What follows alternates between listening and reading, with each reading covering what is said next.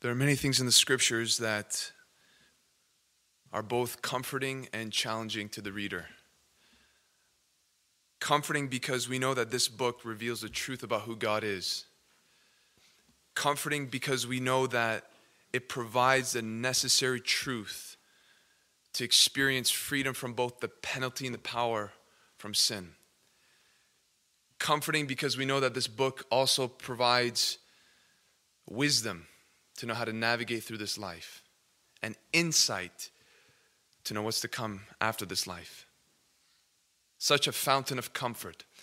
But it is also a book that challenges. It's a book that gives us the revealed will of God and comes against the desires of the flesh. It attacks man's selfish ambition in this life. It, it calls us to a standard of sacrificial love on a daily basis.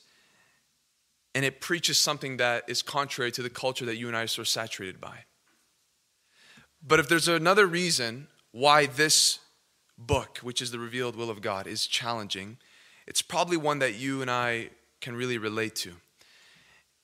And it's for this I can't help but flip through these pages and realize that there is a standard for the passion of the things of God that is honestly difficult to find in others, and more importantly, maybe even difficult for me to relate to in my own heart. There's a passion. Because we can make the mistake either one or two ways. We can see this book as, as God's word and fail to realize that it is actually recorded by people with real personalities, people that actually walked on this earth. And then the other extreme is that we see this as a book written by man and fail to see that it is divinely inspired by the Holy Spirit. We want the balance. And I think of certain verses in this Bible that, that is like a mirror to my heart. And it, it brings me to a place to say, is this where you're at right now? And I, I don't feel condemned, and neither should anybody, but it challenges. I think of Paul in Galatians 4:19 when he speaks about the church, and he calls them my little children. My little children. He's not just he's not just speaking to them as brothers and sisters. He speaks as a father to kids in the spiritual sense, and he goes, "For whom I am again in the anguish of childbirth until Christ is formed in you." Now, many of us in here can ex- we can we can express and even agree to the pain that we might have in our hearts for somebody to be saved, our brother in blood, our sister, our parents, our friends, our coworkers. I'm sure all of us have at least one ache in our hearts for one specific individual. Say, I, I really, Lord, I really want to see them saved. But Paul is not speaking about people being saved, he's speaking about those who are saved. And the anguish in his heart is not for them to be saved, it's for Christ to be formed in them. Many of us, if we're honest, are just satisfied if somebody confesses Christ, but Paul didn't stop there. Paul was like, I want Christ to be formed in every element of your life. I want you to be molded and shaped in such a way in which you resemble your Savior. This was, this was a pain in Paul's heart. And then I read it and I go, Is that a pain in my heart for people that I know that are Christians? Or am I just satisfied with my brothers and sisters confessing Christ? No, is there a desire? Is my prayer, Lord, form them? Are my, my prayers for my kids not just to go to church, but Christ be formed in them? This is what I'm talking about. Things like this. Or you read something like in Hebrews 10 34, where the author of Hebrews describes the Christians that he's speaking to. And look how he describes the response to persecution. For you had compassion on those in prison, and you look at this blows my mind. You joyfully accepted the plundering of your property, since you knew that you yourselves had a better possession and an abiding one. So, as he's describing what many of us in here cannot relate to on the level that they experience, unless you come from a certain background that does, these Christians, because of their background as Jews, were persecuted by other Jews. And you know what their persecution was? Imagine this you wake up tomorrow morning to a knock on your door by the government or by ruling authorities that had the ability to do this. Look at you straight in the eyes and say, Are you the Christian family that's living on so and so street? And you, you say, Yes, we are a Christian family. And he says, Okay, we have come with the authority to kick you out of your house. Have a car? Yeah, we have a car. Give me the keys to your car. You have five minutes to grab whatever you can in this small little bag, you and your kids out of here. You want to you want to walk with this Messiah, huh? And Paul says, some believe it's Paul, but the author of Hebrews says, they joyfully accepted that. They didn't just go with the flow. They didn't just say, okay, I guess this is what it is. They were praising God in light of it. And I read that and I go, Lord, I don't know. If somebody were to knock on my door tomorrow morning and say, get out of here, your clothes on your back is the only thing that you can take with you. What do I do? Where do I go? Am I going to call up somebody from church? Am I they're going to have room for me? What's going on here? And and the author says, "No, you joyfully embrace that." Would I? And so I, I see these scriptures over and over again. I'm sure you have as well. And I bring this to our attention today so that we might examine our own hearts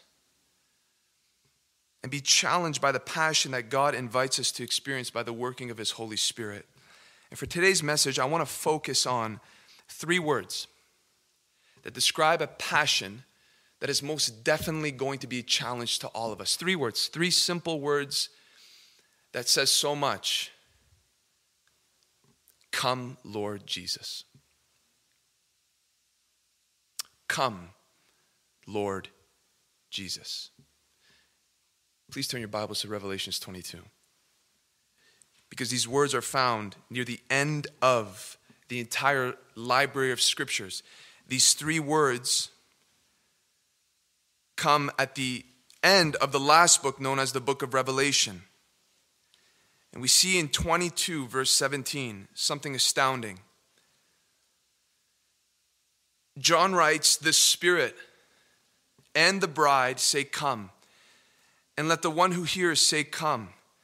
And let the one who is thirsty come. Let the one who desires take the water of life without price. See, the book of Revelation reveals so much. It reveals pretty much the last chapter of human history. And in detail, it shows us the coming judgment that will come upon the wicked. In detail, it describes the full redemption of the saints. And in detail, it gloriously declares the earthly reign and the eternal reign of Jesus Christ. That's what the book is all about. Symbolism, yes, but the, the message is so clear. It's talking about where all of this is coming to. Your life, my life, everything, all roads are going to lead to what the book of Revelation describes as the last chapter of human history. And so marvelous, so marvelous and glorious are these things being written out for us that John, by the Spirit, pens the response of even the third person of the Trinity to these truths. Right after verse 16, it says, I, Jesus, have sent my angel to testify to you about these things for the churches. For the churches. This is a message for the churches. I am the root and the descendant of David, the bright morning star. You, you see that the Holy Spirit, through John, expresses what the Holy Spirit is feeling, and the Spirit is so excited, he says, Come. After Jesus gives this word about himself and what is to happen, Think about it. The third person of the Godhead is brimming with excitement only to express it in this word, come. And that makes sense in light of the fact that John 16, 14 tells us that a part of the ministry of the Holy Spirit is to glorify Christ. And everything about the book of Revelation is when Christ will explode in his glory before every eye, before every man. No wonder it's the, the craving of the Spirit to say, Come, since He longs for Him to be exalted on the earth. But He doesn't just say that that is the expression and the desire of the Holy Spirit. He says, The Spirit and the bride. The bride. The bride, which is a name that describes the church. The bride, which is the church that makes up for the people who were sinners and put their faith and trust in Christ. This is not just the Holy Spirit's desire. You see the desire of the universal church, the true believing people of God that also say, Come. Don't stay, come. And here is where the challenge lies for you and I. There is a difference in believing in the return of Christ with desiring it. Let me say that again. There is a great difference with believing in the return of Christ and actually desiring it. And we know that it doesn't even end here. Because we might say, yes, the Holy Spirit desires this. And yes, we might say this is how the church should respond to Christ, declaring his return. But look at verse 20. He who testifies to these things says, Surely I am coming soon. Don't you love that those are the last recorded words of Jesus? The last recording words of Jesus in the Bible is, Surely I am coming soon. And what's amazing about what he says is the response to it, and it is John himself personally, not the bride, not the Spirit, but as an individual. John himself says, Amen. Come, Lord Jesus. This is challenging. This is challenging for so many reasons because, again, I say that it's one thing to believe in the second coming, it's a whole other thing to desire it. The Spirit desires it, the church desires it. And, and John himself says, Amen. I invite you to come, Lord. The question I present you and I this morning is when you yourself, as a person, not acknowledging what the Holy Spirit responds, not acknowledging what the church universally responds, you as a person, individually, when you hear Jesus say, Surely I'm coming soon, to you, just without anything, just your heart right now, what happens? What happens? What is the response to that statement? Surely I'm coming soon. What goes on here? John says, I invite you to come. Lord, if you're coming soon, then come now. This is how John responds. And it seems as though the early church promoted this type of attitude. Not only promoted it, they lived it they had this internal cry. And I want to make this disclaimer it is not to say that you having this desire means that you are not present in the moment. It's not to say that if you and I have this desire, that we do not, this is a scary word for people that want to be serious in the Christian life. It doesn't mean that you can't enjoy things in life. Oh, God forbid we enjoy his blessings, right?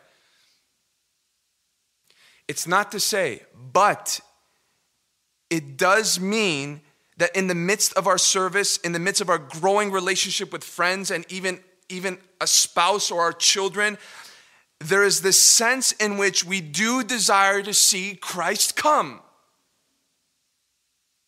I just want to show this in different portions of the Bible. Here's one. In Hebrews 9:28, look how the author speaks about the return of Christ. In Hebrews 9:28, so Christ having been offered once to bear the sins of many, will appear a second time. Not to deal with sin, but look, but to save those who are not just waiting for him, eagerly waiting for him. Again, there's the challenge. Not just acknowledging that he's coming back, but that he's coming back for a people that are excited for him to come back, wanting him to come back doing life within the back of their minds, knowing that He's coming back. And I think this is a challenging thing. And it's challenging because this attitude, maybe many believers would say, I know I should have that, but I, I can't come to terms with it, if we're being honest. And I think there are reasons why. I think there are real identifiable reasons why even Christians are not really excited about Jesus coming back. They believe it, they, they want it. I mean, we want to go to heaven. But I'm not talking about that this morning. I'm talking about the challenging portion of the scripture that puts in our face a people that are longing for it. I'm sure there are many reasons. I'm going to just give us three. Three reasons why maybe we are not in line with John, maybe not in line with the author of Hebrews, and different portions of the Bible that talk about a people that are that are just waiting for that trumpet sound. Number 1, we are not as exposed to brokenness that would cause us to cry for his return. This is so needed for the people of the West. It's quite possible that one strong reason for many not to have this desire in their hearts is because the things in their lives seem to be going pretty smoothly. Think about it financially, physically, socially. Not only are things going smoothly, but things are, things are actually being abundantly blessed and flourishing. And so when it comes to believers, in light of all of this, it's a difficulty to understand what is entailed with Jesus coming back. But I can tell you this that believers who know suffering in a real way, in a long term way, in a lifestyle type of way, can understand what John is saying here. This seems to be found more on the lips of those who are experiencing pain in their bodies, that no medicine, that no treatment, that no doctor can find a final solution to. And the only hope for that ache in your mind, that ache in your organs, that ache in your muscles is the promise of a brand new body in Christ. This come Lord Jesus seems to be found more on the lips of those who almost have a daily prayer for his return because of the the pain of losing loved ones in Christ. And knowing that when Jesus comes back, he's not coming back alone. And when I go to Jesus, I'm not going to just see him alone, but those that I've lived life with and have seen death remove them from my life. You can desire that, you know. The, this cry, Come Lord Jesus, is, is perhaps more found on the lips of those who are living in parts of the world that you and I understand but cannot really comprehend because they are being persecuted for their faith in torturous ways, in ways in which we can't even comprehend in terms of how we're living here. The severe conditions, the constant fear, the, the worry that your family will be ripped apart, the worry that your possessions will be stripped, that's still real today. And I can guarantee you that those people in those parts of the world have a cry for, Come, Lord Jesus. Here's proof of that. In Isaiah 25 9, there's a prophetic word about what it's going to be like on that day when He comes. And it says, It will be said on that day, Behold, this is our God. We have waited for Him. Not just we were surprised by Him, we have waited for Him that he might save us. This is the Lord. We have waited for him. It tells us twice. We waited for him. We've been waiting for him. Let us be glad and rejoice in his salvation. Now, why are they so excited? Why were they waiting? Why were they anticipating? Why were they praying for his return? Well, verse 8 tells us in the same chapter, right prior to this, we understand. He will swallow up death forever. And the Lord God will wipe away tears from all faces and the reproach of his people he will take away from all the earth, for the Lord has spoken. And then it's followed up with, on that day, people say, We've been waiting. Because I've lived a life of great pain for my Christian life, my Christian faith. I've lived an ordeal of different things that have come against my soul. I've, I have been marked by affliction. And so naturally, I've called out for Jesus to come and to rescue me. We know even early on in the book of Revelation that there will be some who will call upon the Lord to avenge them for the blood that was shed for their faith. It's the cry of those who know and have been exposed to brokenness. And that's hard for us here when things are just think we live in a great country despite all the craziness. You didn't have to worry about sneaking out of your house this morning to get to church. You didn't meet in a cave. You're not in some barn house at four o'clock in the morning with other people with a triangle and a broken guitar singing to God? But those people, oh, they know that God is worthy of worship, but at the same time, in their, in their brokenness, they're saying, Lord, I want, I want you to come and restore me. And maybe, Maybe we can't relate to suffering. And this is not to promote you and I actively seeking out to suffer so that we can activate this cry, Come, Lord Jesus. That's just ridiculous. But if there is a way in which your heart and ours can be, can be stirred towards this, is not maybe to look at our own lives and see the brokenness, but just look around you. Just look around. And again, it's so masked today, isn't it? It's so masked with our memes and all these things and constant entertainment. Listen, beneath all of that, there is a dying and broken world so dark it would make your stomach turn to realize it. You know, one of the insights that full time ministry gives you is that you really see on a broad scale how broken people really are. that when you drive through these streets and you see all these houses, consider the fact that in those houses there are different scenarios and different family lives and different marriages and different conditions and children and people. And, and there is a depth of brokenness that if we were to just investigate a little bit, you would realize that it is impossible to solve all of this in a thousand lifetimes. We've been trying to do it for thousands of years, and the only solution is for the Prince of Peace to come. It's the only solution government policies, psychological tactics, all these things trying to be implemented to try to bring some kind of structure to homes and to society, it will not work. That's what the second coming is all about. That because of the power of Jesus Christ, when he rules and reigns on this earth, it will bring people into submission to righteousness, peace, and joy in the Holy Spirit across all lands. So much so that people will not know how to do and how to engage in warfare. Scripture tells us that. That they will take their weapons and say, What are we going to do with all of this? and turn them into farming equipment. And so perhaps the lack of being exposed to brokenness is a part of the reason why there is a lack of a cry in our hearts to say, Come, Lord Jesus. But engage in ministry long enough, doesn't even have to be full time, and you'll see a brokenness so real that it will bring you to a place to realize Jesus is the only answer in coming back. But maybe it's not just that. There's another ingredient to why Come Lord Jesus isn't really a cry in believers' hearts.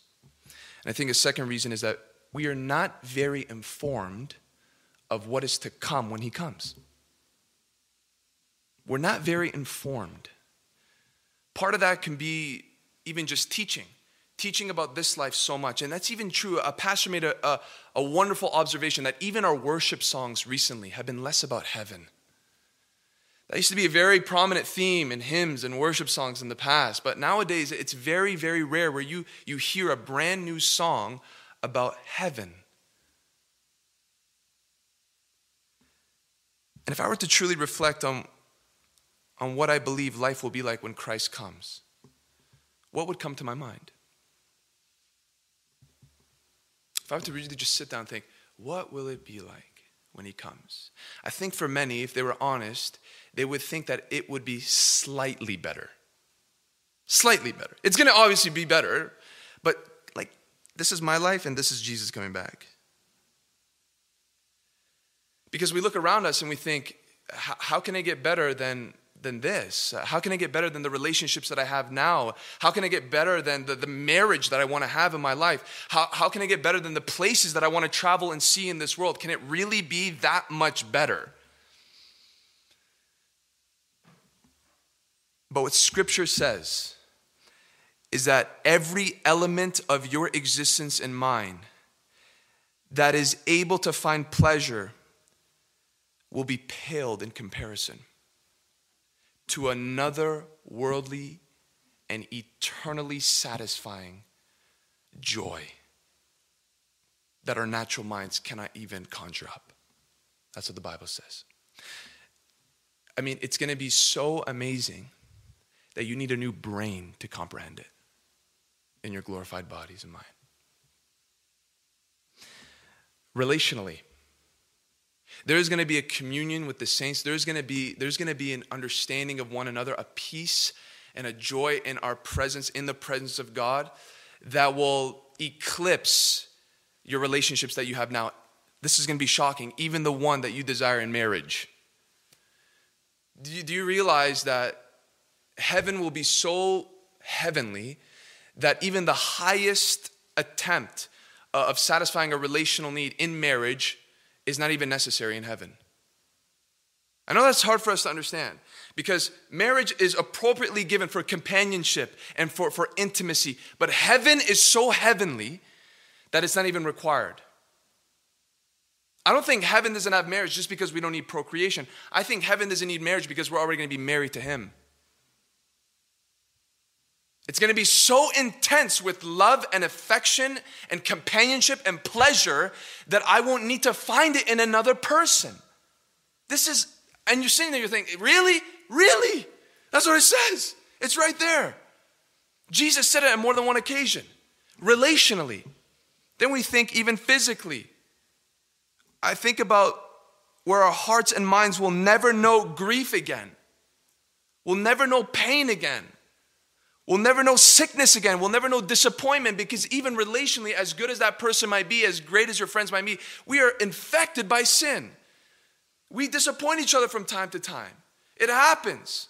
And even in my own body, uh, the, the, the, chemical imbalances and, and the things in which they betray me, even in my desire to serve God, those things will cease forever. Revelation says these are going to be former things. We can't wrap our minds around it. Listen, even geographically, that even the world as we know it will be reorganized, will be transformed, will be under the rule and reign of Christ, in which even lands will be displaced and mountains will be lifted up, and there will be a beauty, there will be a, a, a bliss, there will be a glory in even creation that the, the best place you want to go, the, go to on this side of heaven will not even compare to. Every element of our universe will be altered because of his return. And Psalm 16 11 says it plain and clear You make known to me the path of life. In your presence, there is fullness of joy. See, that truth is hard to understand because we're not experiencing it. We can, yes, in his presence in some sense now, but there's an eternal understanding of it in which it says, even right after, at your right hand are pleasures forevermore, eternally. There's no boredom in heaven. Uh, people always wonder because our minds are so finite, like, what are we actually gonna do for, like, that's a long time. I go on vacation for a week and I already wanna come back home. And then I come back home and I need a vacation from my vacation. But when Christ returns, that thought will not even be a thought pleasures forevermore. What pleases you in this life? What gives you joy? What gives you satisfaction? Is it humor? Whatever it is, all of that will be paled in comparison to what Christ will offer in his presence. You know, preaching is really hard. You know why? Because you have to try to explain something that's almost inexplainable. So forgive me if I sound repetitive, and forgive me if I'm limited in trying to describe something that our minds can't even paint.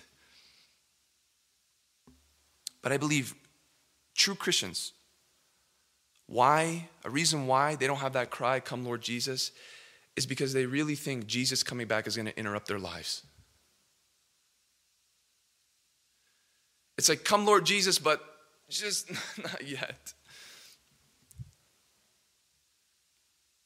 And I think a reason for that is because we think that when he comes, he's going to remove something of pleasure in our lives that we are experiencing or we have yet to experience.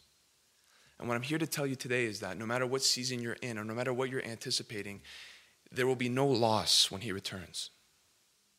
There will only be gain. There will only be gain. If there is a tension in the Bible between Jesus returning and how we're living this life, Paul described it the best. If there is a tension in which, come Lord Jesus, but uh, Paul described it the best. And he says, as in the popular and well known verse in Philippians 1 22 to 24, he says, If I am to live in the flesh, that means fruitful labor for me. Yet which shall I choose? I cannot tell. That's the tension, right? If I'm to live in the flesh, fine. But then he says right after, My desire is to depart and be with Christ, for that is far better.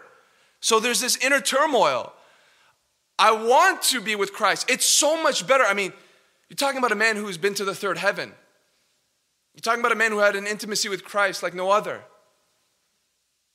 And so surely he understood the better part about being with Jesus, but even in his in his humanity, he was like, but I can't, I don't know if I can really choose it. But his reason, his mindset was not so that I can have some kind of pleasure, and it's not a sinful pleasure even. His reason between the tension of staying and going was if I stay, I can do more for him.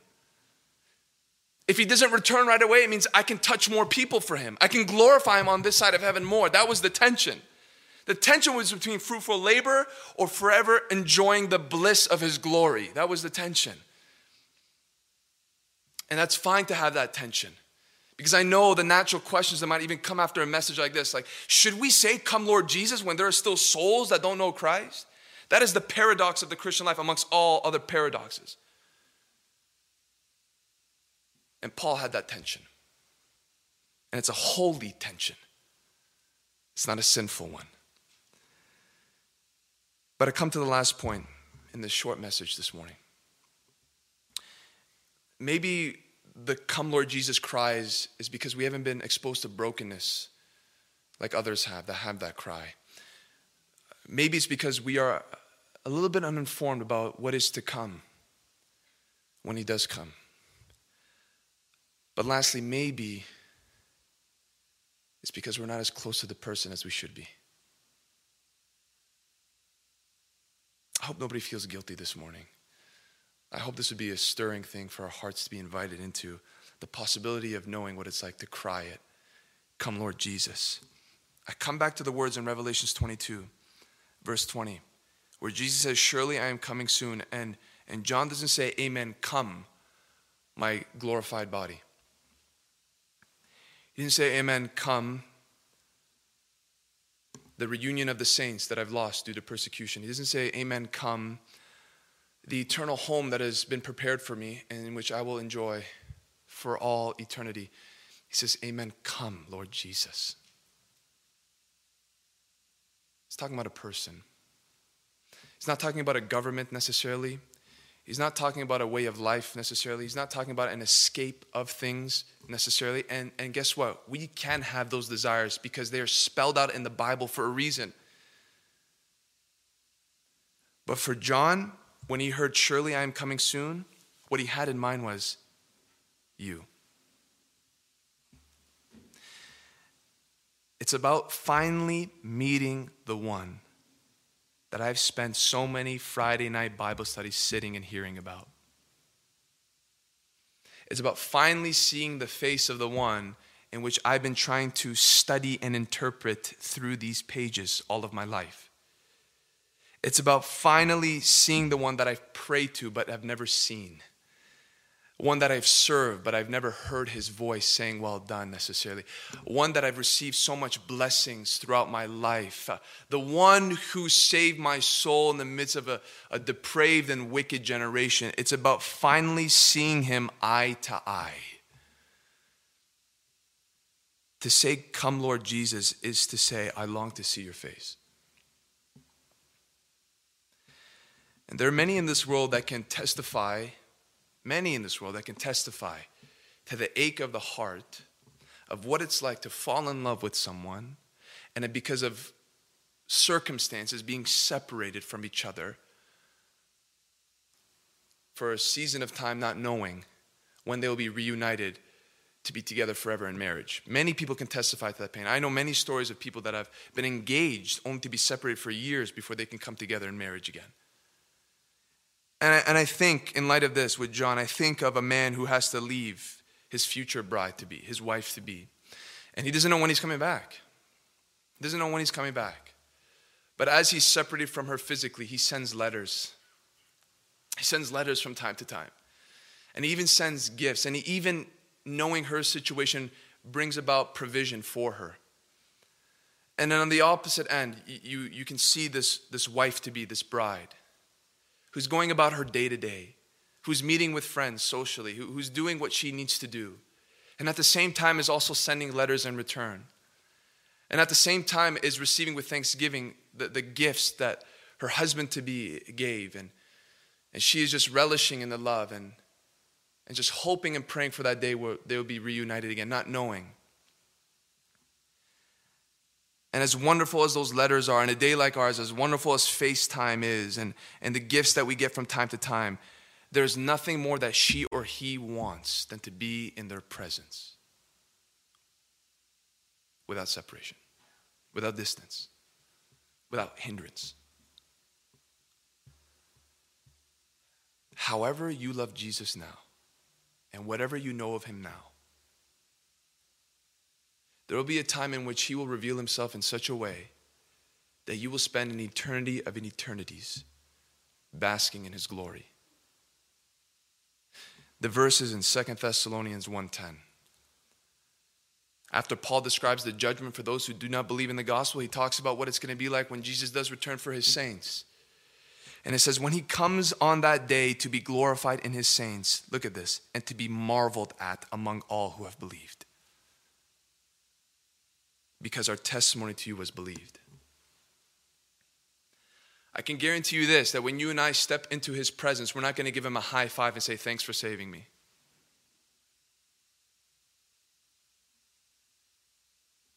You'll be stunned by his beauty. You will almost be paralyzed by his holiness and the mixture of his love that will be radiating from his throne you will almost come to a place of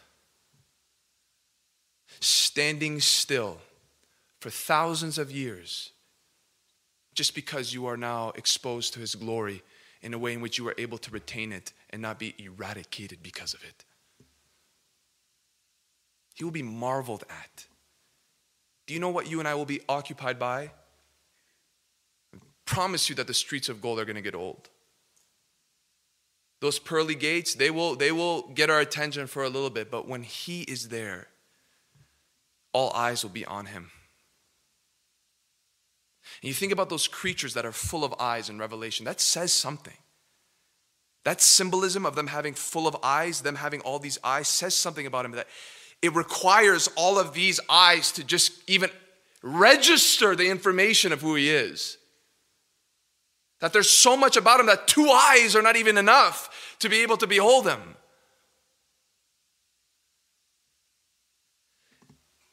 And please do not forget that it was John the Beloved that said, Amen, come, Lord Jesus. A man who is intimate with the Son of God when he walked on the face of the earth.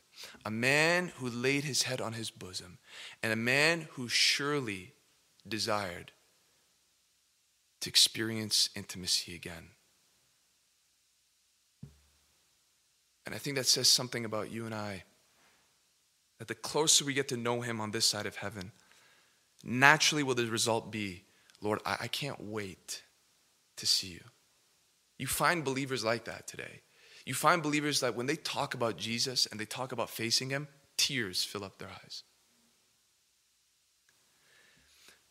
And again, I come back to the beginning of the message. This is challenging.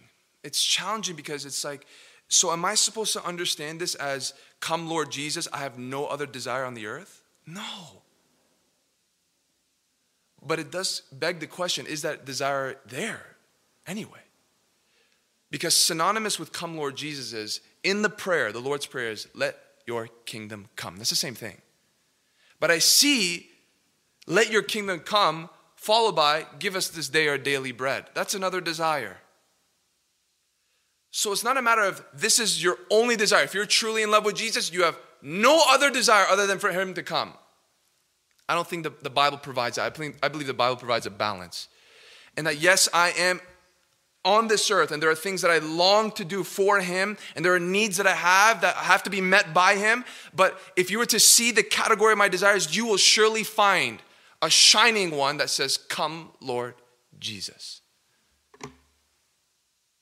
If it is so challenging for you and I to come to that place honestly, you know what's wonderful? It says that the Spirit and the bride say, Come. I need the Holy Spirit. If that's the Spirit's desire and the Spirit lives in me, then Holy Spirit, give me the desire that you have for Him. Isn't that wonderful? I don't have to hear a message like this and feel guilty leaving. Oh, I don't remember the last time I said, Come, Lord Jesus.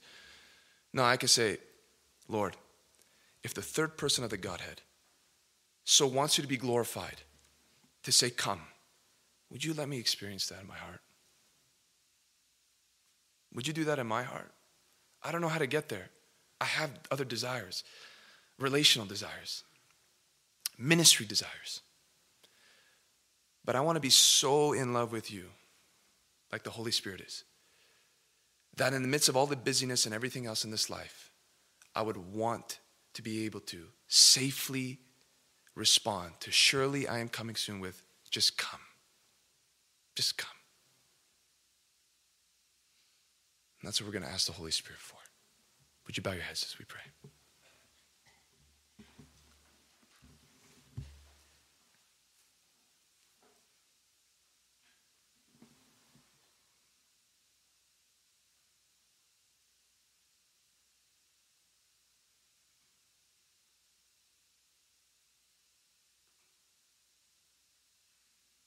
Father, as we hear your word, we're challenged. We're challenged by the commands. We're challenged by the standards. We're, we're challenged by the attitudes that we see of the saints of old. But Lord, we are not feeling condemned.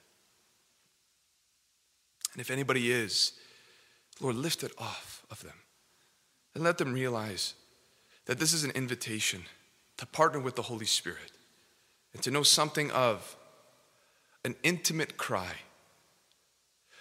Lord, if, if we're not exposed to brokenness in our own lives, we're not looking for suffering to activate that cry. But give us the eyes to see the brokenness around us, to realize, yes, the gospel is the solution, but also is the final coming of Jesus to bring an end to it once and for all.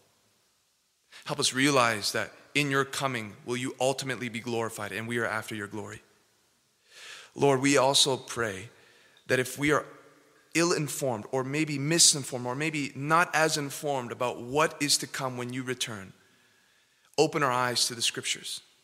Open our eyes to the glimpses of your promises throughout this book. Open our eyes to the realities of what is to come. That as we look around this, this broken world, we know that there is a day in which every facet of our existence will be influenced by your coming. And finally, Lord, we're not after the perks. Make us so in tune with you, intimately, that we would have an ache in our hearts for you to come. I can't, I can't work that out myself. I see it in my Bible. I see that John said, Amen, come, Lord Jesus. I see that the church says, Come. I don't know if it's in me. I love you, Lord. I desire to serve you, but I don't know if it's gone to the place where I can actually say, Lord, interrupt my life with your presence forever. Would you let my heart come to that place where I can, I can know your blessings on this side of heaven, but, but really want you more than all of that? That I can enjoy relationships and I can enjoy things that you've bestowed, but at the same time say, I just can't wait to see him. Bring us there as we worship you, Lord. We lean on you like John did. In Jesus' name we pray.